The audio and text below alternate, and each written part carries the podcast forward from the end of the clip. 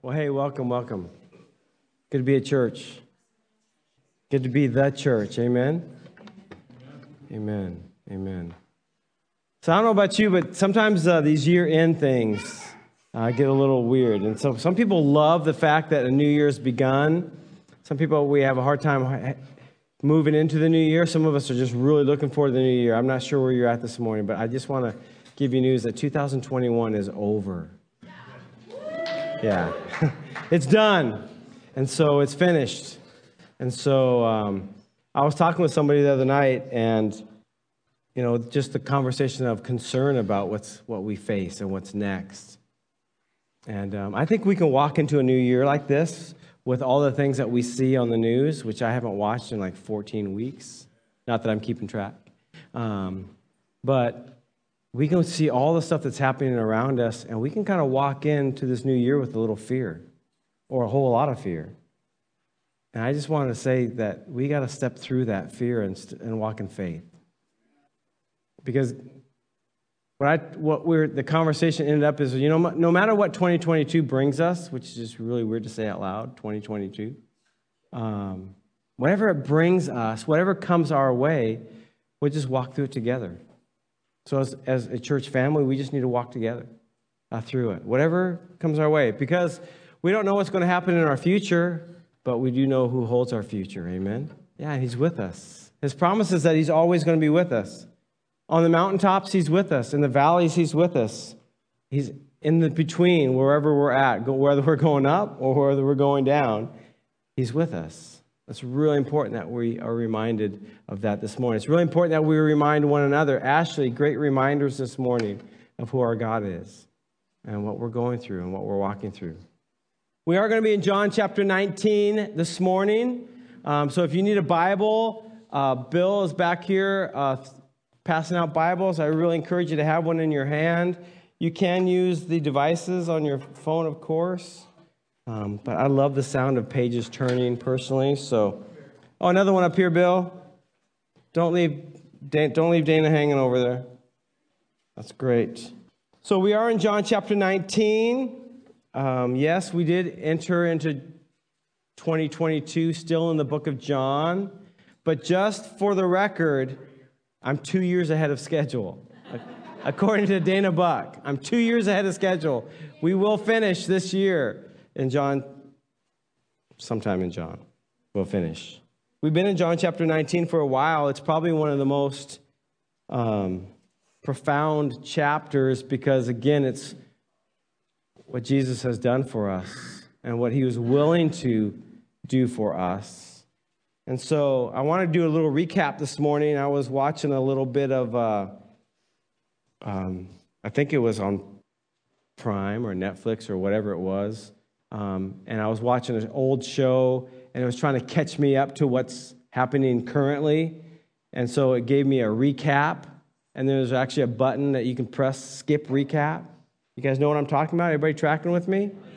Effies, are you with me over here? No, sorry, Effies. We'll have a conversation later. Okay. But there's this recap button, and you can skip the recap. Well, unfortunately, this morning, there's no recap skip, so you have to listen to me. Unless you're watching from at home or watching it later, then you can pause me or whatever, fast forward me later. But I wanted to jump into John chapter 19, but give you a recap because I don't want to just pick up where they're taking Jesus off the cross, because that's where we're at this morning. Um, Jesus says his final words, and then he actually dies. The reason why the Jewish leaders wanted Jesus dead, removed, gone, was because he threatened them.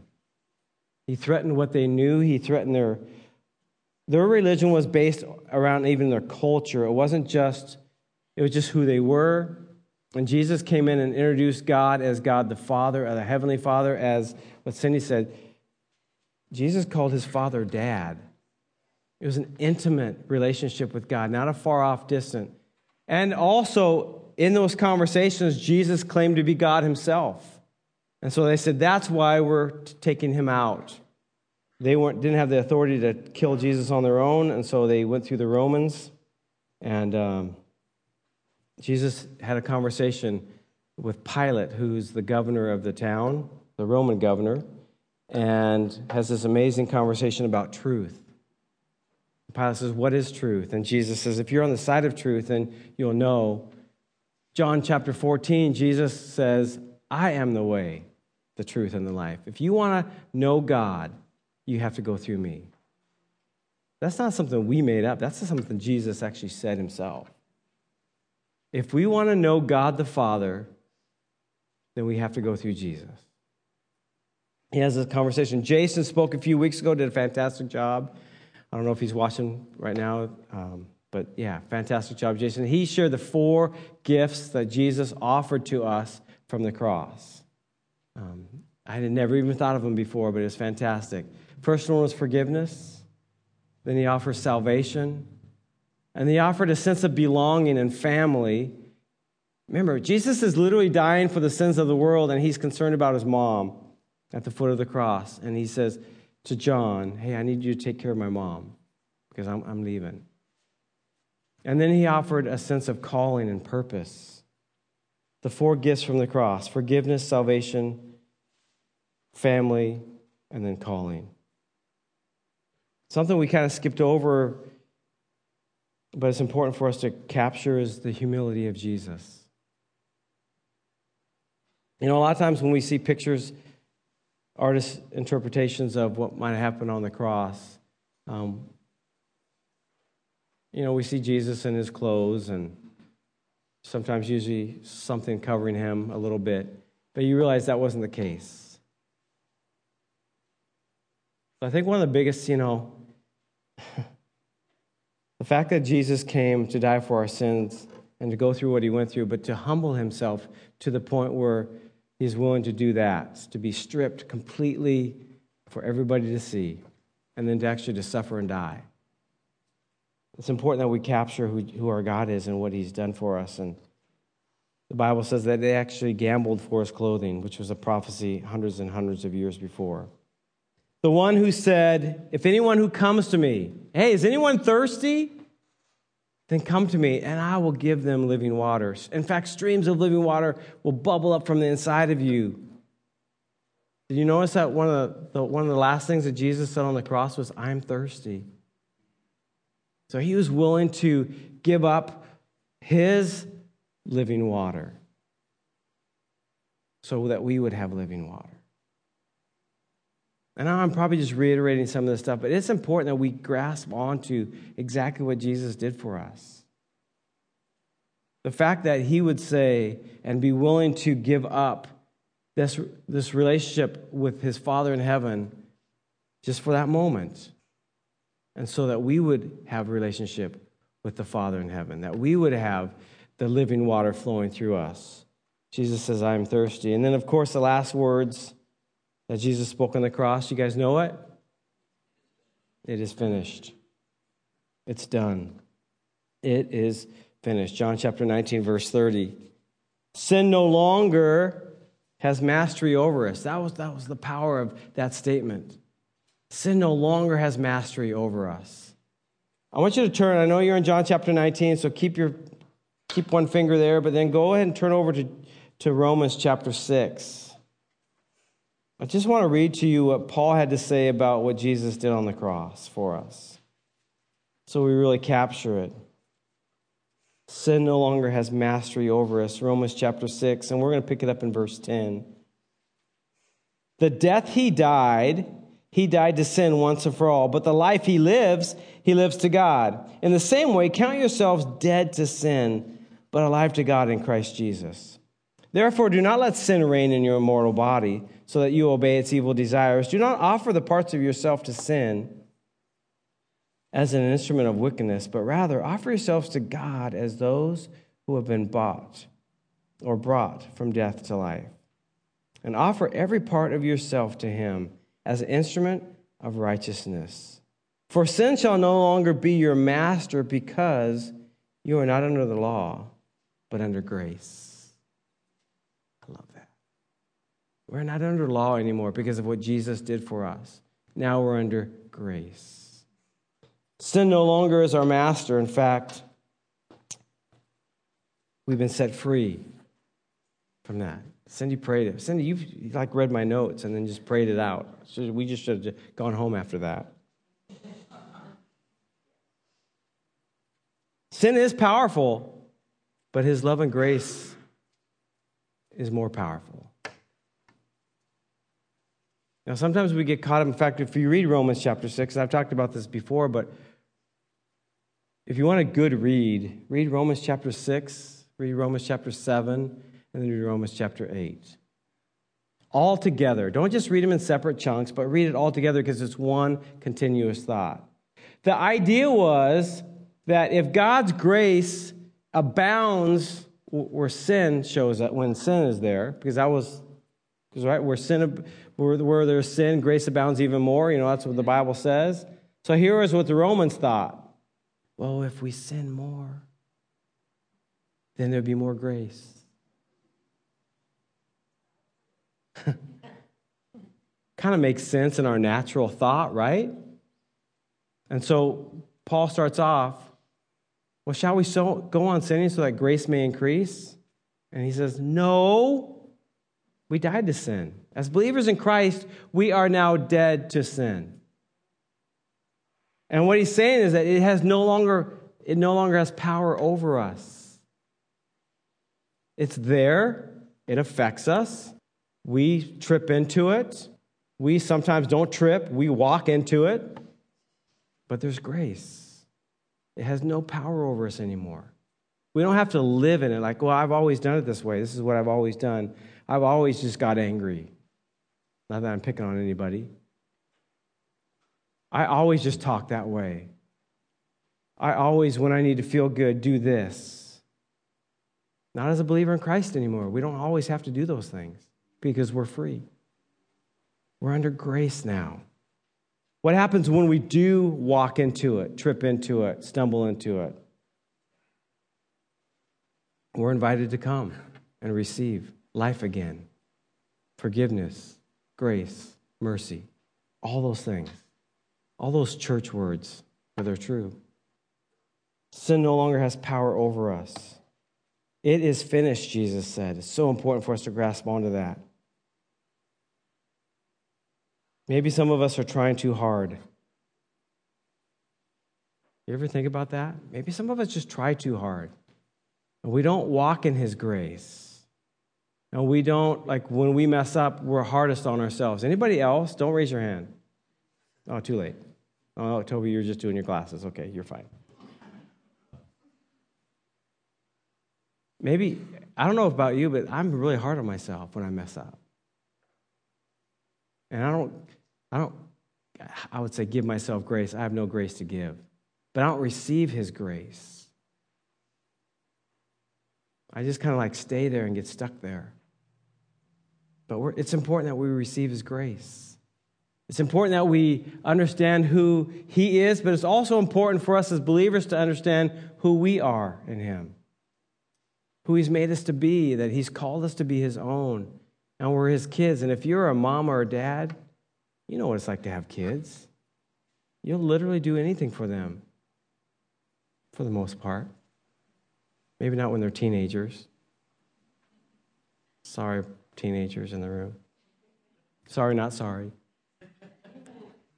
I was at a conference not too long ago and the, the pastor used the word bask. so a few of you that were at that conference now we just giggle and laugh. Um, but I wrote that this morning. I just said, we got to stop trying so hard and bask in his finished work on our behalf. What does the word bask mean? to lie exposed to warmth and light. Capture that. To literally, like in this moment right now, to bask in God's warmth and in His light. To maybe look up and not look where you're, where you're going so much, but actually look up and see what's around you and see who's leading you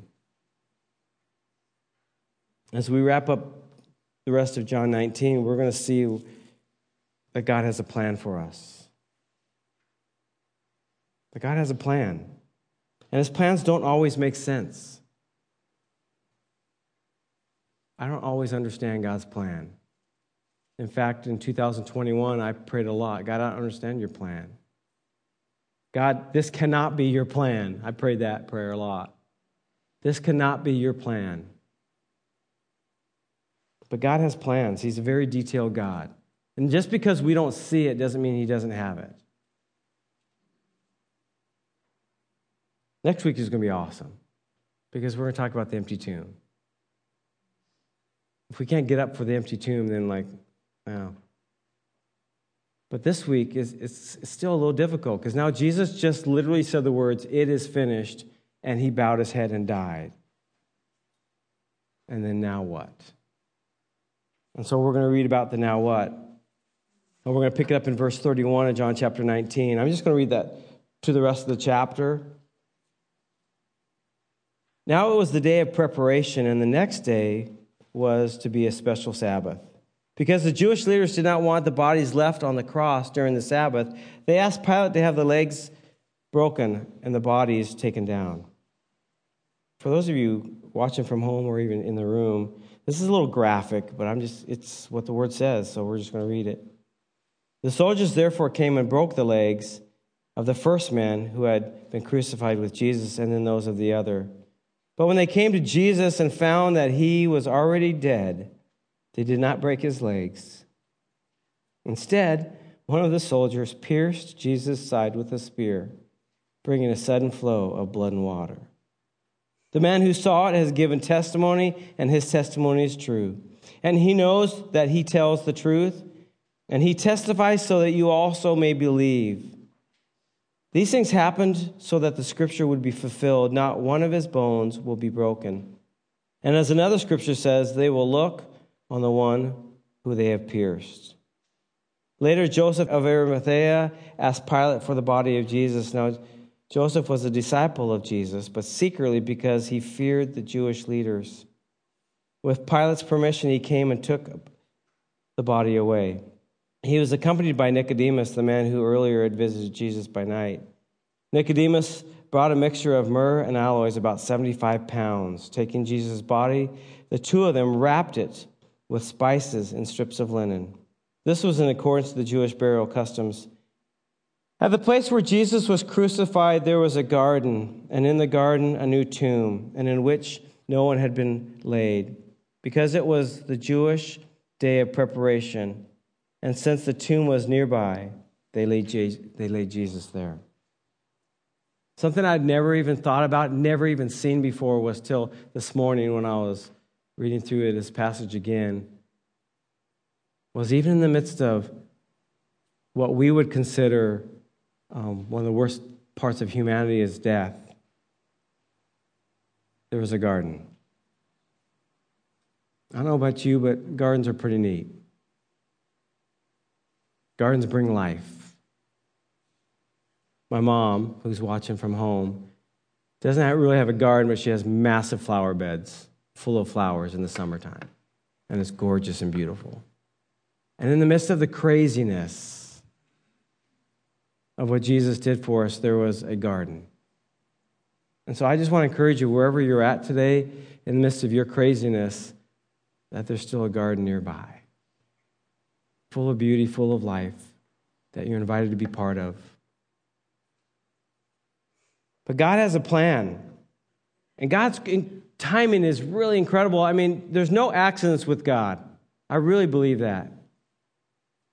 Because it says it was the day of preparation. In fact, it was a day that there was going to be a special Sabbath. Well, what Sabbath is that? Well, it's Passover. Do we know what Passover is? If you've been in the church for a while, you've heard of it. It happened way, way back when the Israelites were enslaved for 400 years. And they cried out to God. They finally cried out to God, and He heard their prayers, and He sent Moses. You've heard the story, and Moses goes, and then Moses messes up and then goes away for 40 more years. And then they come, he comes back. There's 10 plagues. Well, Passover was the last plague. And what happened was God said, I want you to sacrifice a lamb, and I want you to put the blood of the lamb on the doorpost of your house. And when I send the angel to take away the firstborn of every person in Egypt, including my people, if you have the blood of the lamb over the doorpost of your house, then you'll be passed over. That's what they were celebrating. That's what happened. Why a lamb? I don't know. Because that's the way God set it up, that's the way God designed it. But you guys notice what, what did John the Baptist say when he first saw Jesus? Look, the Lamb of God who does what? To take, takes away the sins of the world. No accidents with God. Back at Passover, a lamb was sacrificed. Jesus was the Lamb of God who was sacrificed for us, who rescued us, who saved us.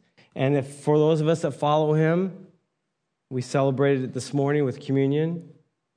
His blood has washed over us.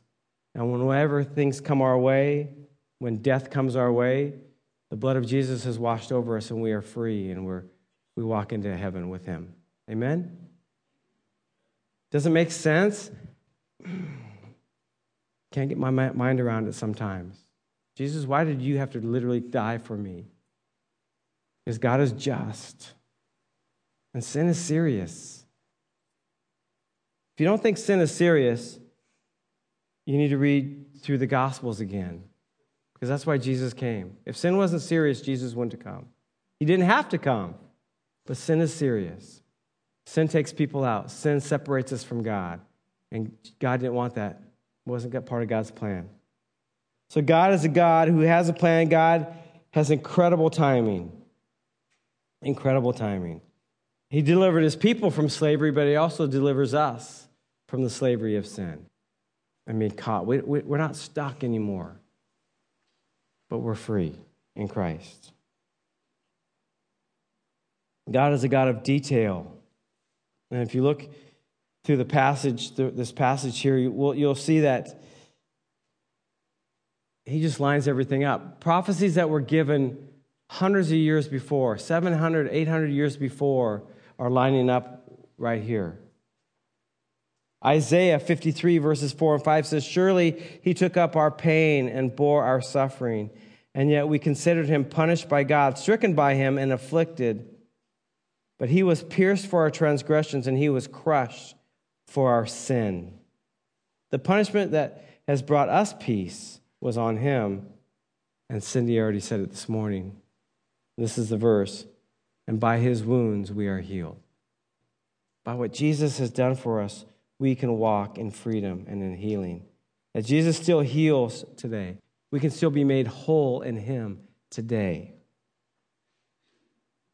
God sees what's going on in your life the good, the not so good, and the really not so good.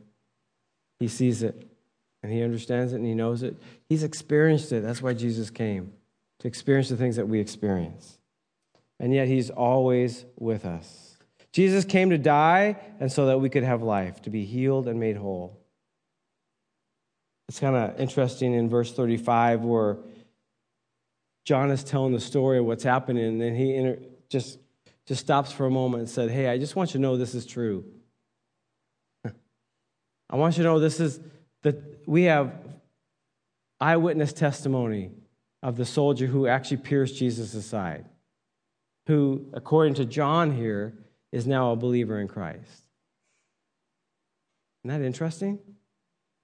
Now, the other Gospels record that there was a centurion that said, Surely this was the Son of God. If you read the other Gospels and in this account, we don't know if this is him. It might be. Maybe many of those soldiers became followers of Jesus after what they experienced.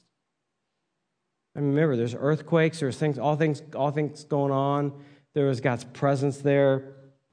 It was happening around the cross. But John reminds us that, hey, the man who saw this has given testimony. This is true.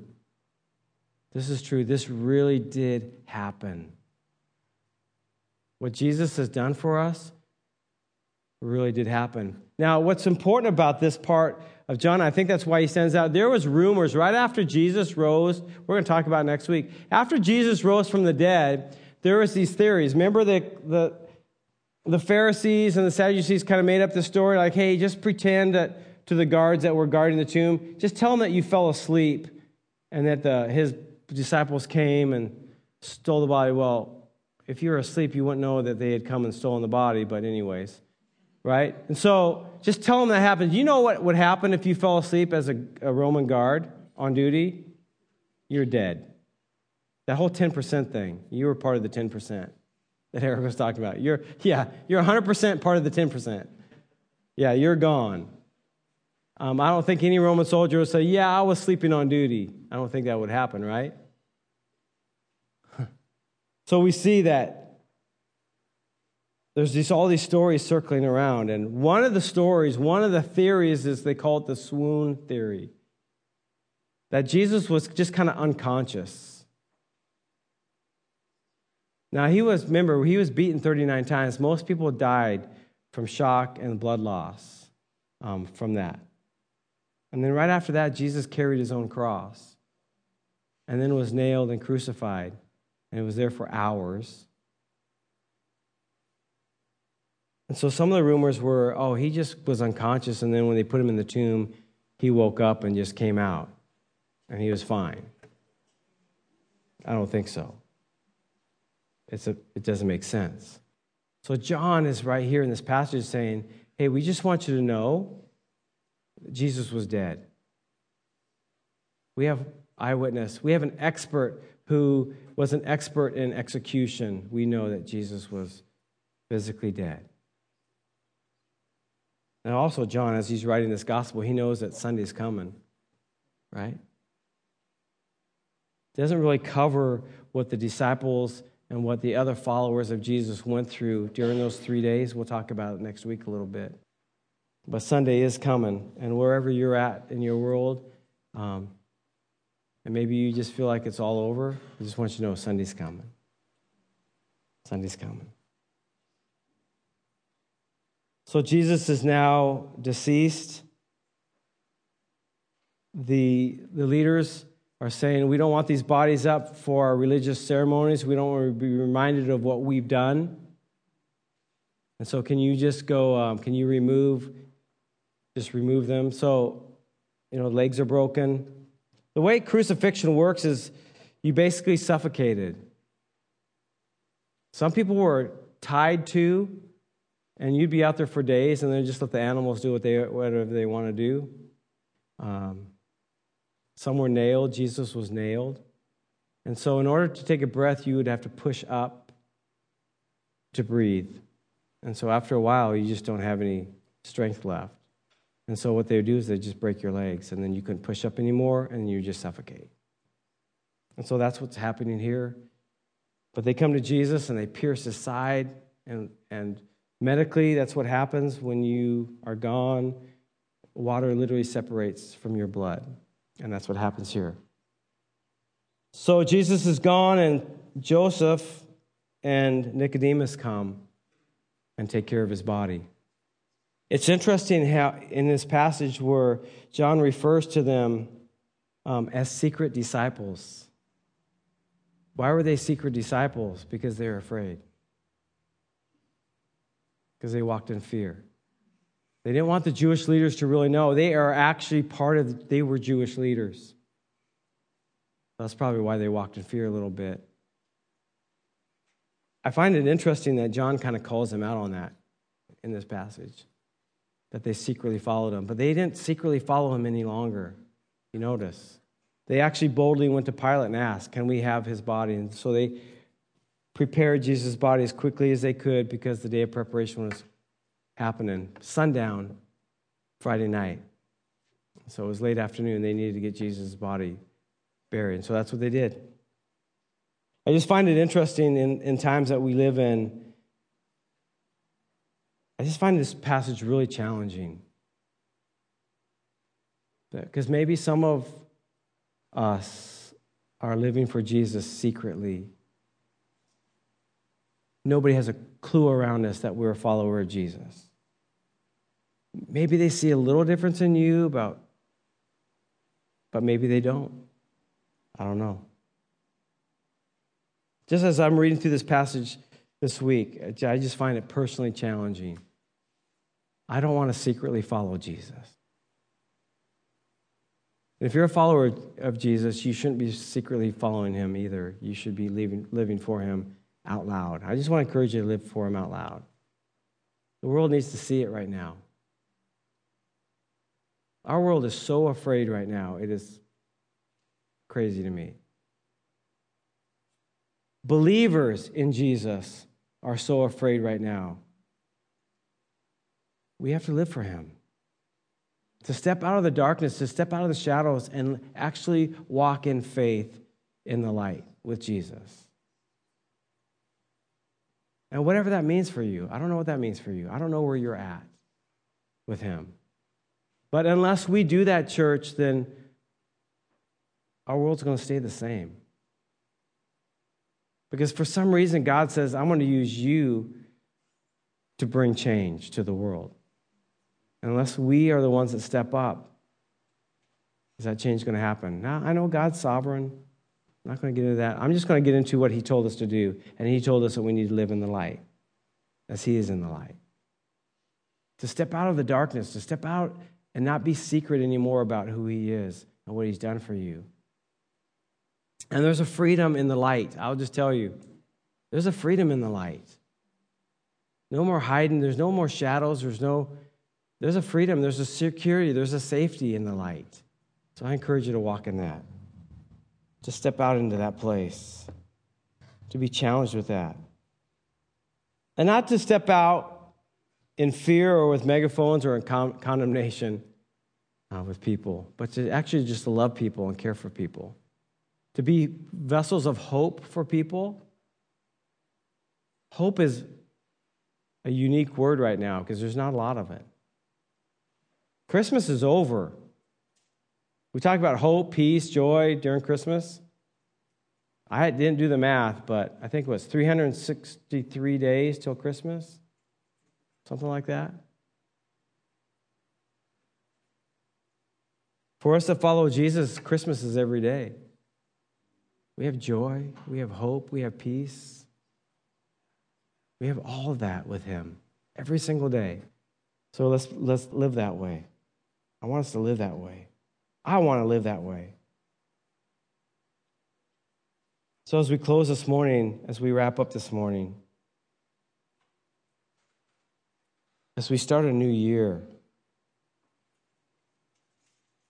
I think sometimes it's okay and important to do a little recap, personal recap. Don't hit the skip button. Maybe some parts as I do a personal recap, there's some parts I, I kind of skip ahead. I'm being real with you and honest in 2021. Now, on a personal note, nothing to do with the message, I just want to thank you for walking with me in 2021. I know a lot of you at home watching today. Um, yeah, I just want to personally say thank you. 2021 was a very unique year for me the lowest of lows and the highest of highs. For sure. His grace is so good. Amen. So, as we step into a new year, I think it's important that we do a little personal recap and ask ourselves where are we at? Where am I at with Jesus? Am I living in that secret place? And yeah, I'm following him, but I'm not living for Him out loud. Man, I really want us to start the year on solid ground with Him. Joseph and Nicodemus took Jesus' body and they properly prepared it for burial. And maybe for some of us, we need to properly prepare 2021 for burial and put it behind us but properly do it. You know? Take a look at it. Ask Jesus. And not to focus on the negative, the, the, the horrible, the, the nightmarish parts, but to look back and see Jesus in the midst of all that. That's what I've been doing personally. And as hard as 2021 was, I can look back and see Jesus all over it. See his grace, see his compassion, to see him use many of you to bring encouragement and to bring life to me. Hmm. Place in 2021 in its proper place. Maybe for some of you, maybe you need to place 2020 in its proper place. Or 1972, 73, 64, 59 for some of you. Put them in its proper place. And not looking back at the horrific, but looking back at what He's done for you and in you and through you through those times. Also, the first Sunday of the year is a preparation time for us to look forward to what He has for us this year. What is it?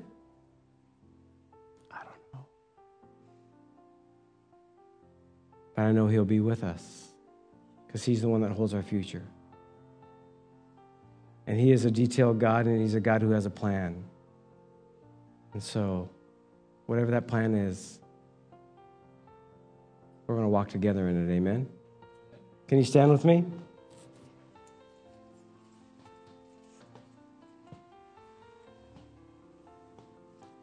Our pasts are done. Our pasts are finished. We are here now, right? We're here now. And so, what we're going to pray is God, where do you want to lead us? And what do you want to do in us now? Can I ask you to close your eyes with me for a moment? And I just want to encourage you, just briefly, and then pick it up later this week. Just do a quick recap. And again, not looking at the horrible, looking at the places maybe in the midst of the horrible, that He walked with you.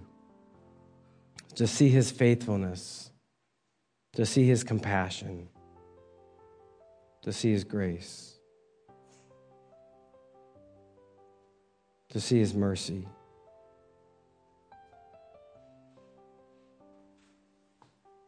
Maybe for some of us this morning, walking into a new year really scares us. It frightens us.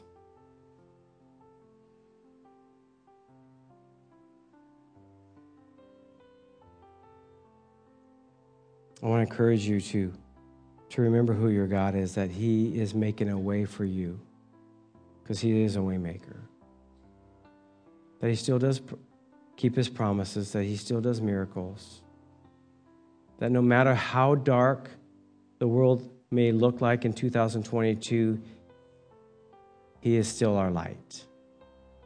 He is light in the darkness. And so, Lord, as we focus on you, and not on our circumstances or on our stuff. But may we keep our eyes on you.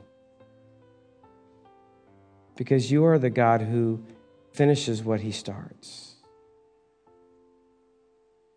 You will complete the things that you're doing in us.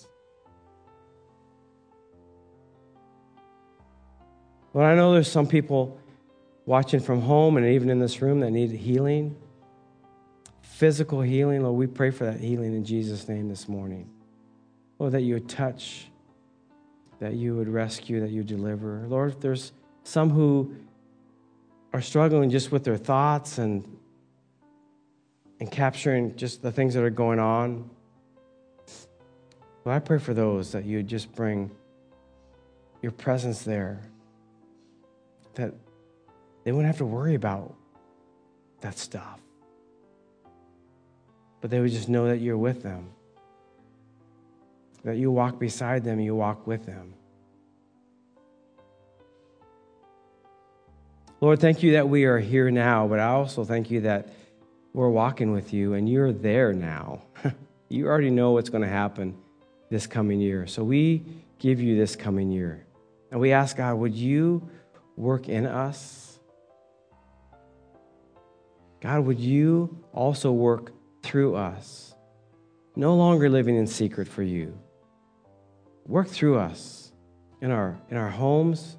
Yes, Lord, start in our homes with our family, with our, with our kids, with our spouses. But also, Lord, in our workplaces, in our neighborhoods, in our community, God. That we live for you, follow you, seek you with all our hearts.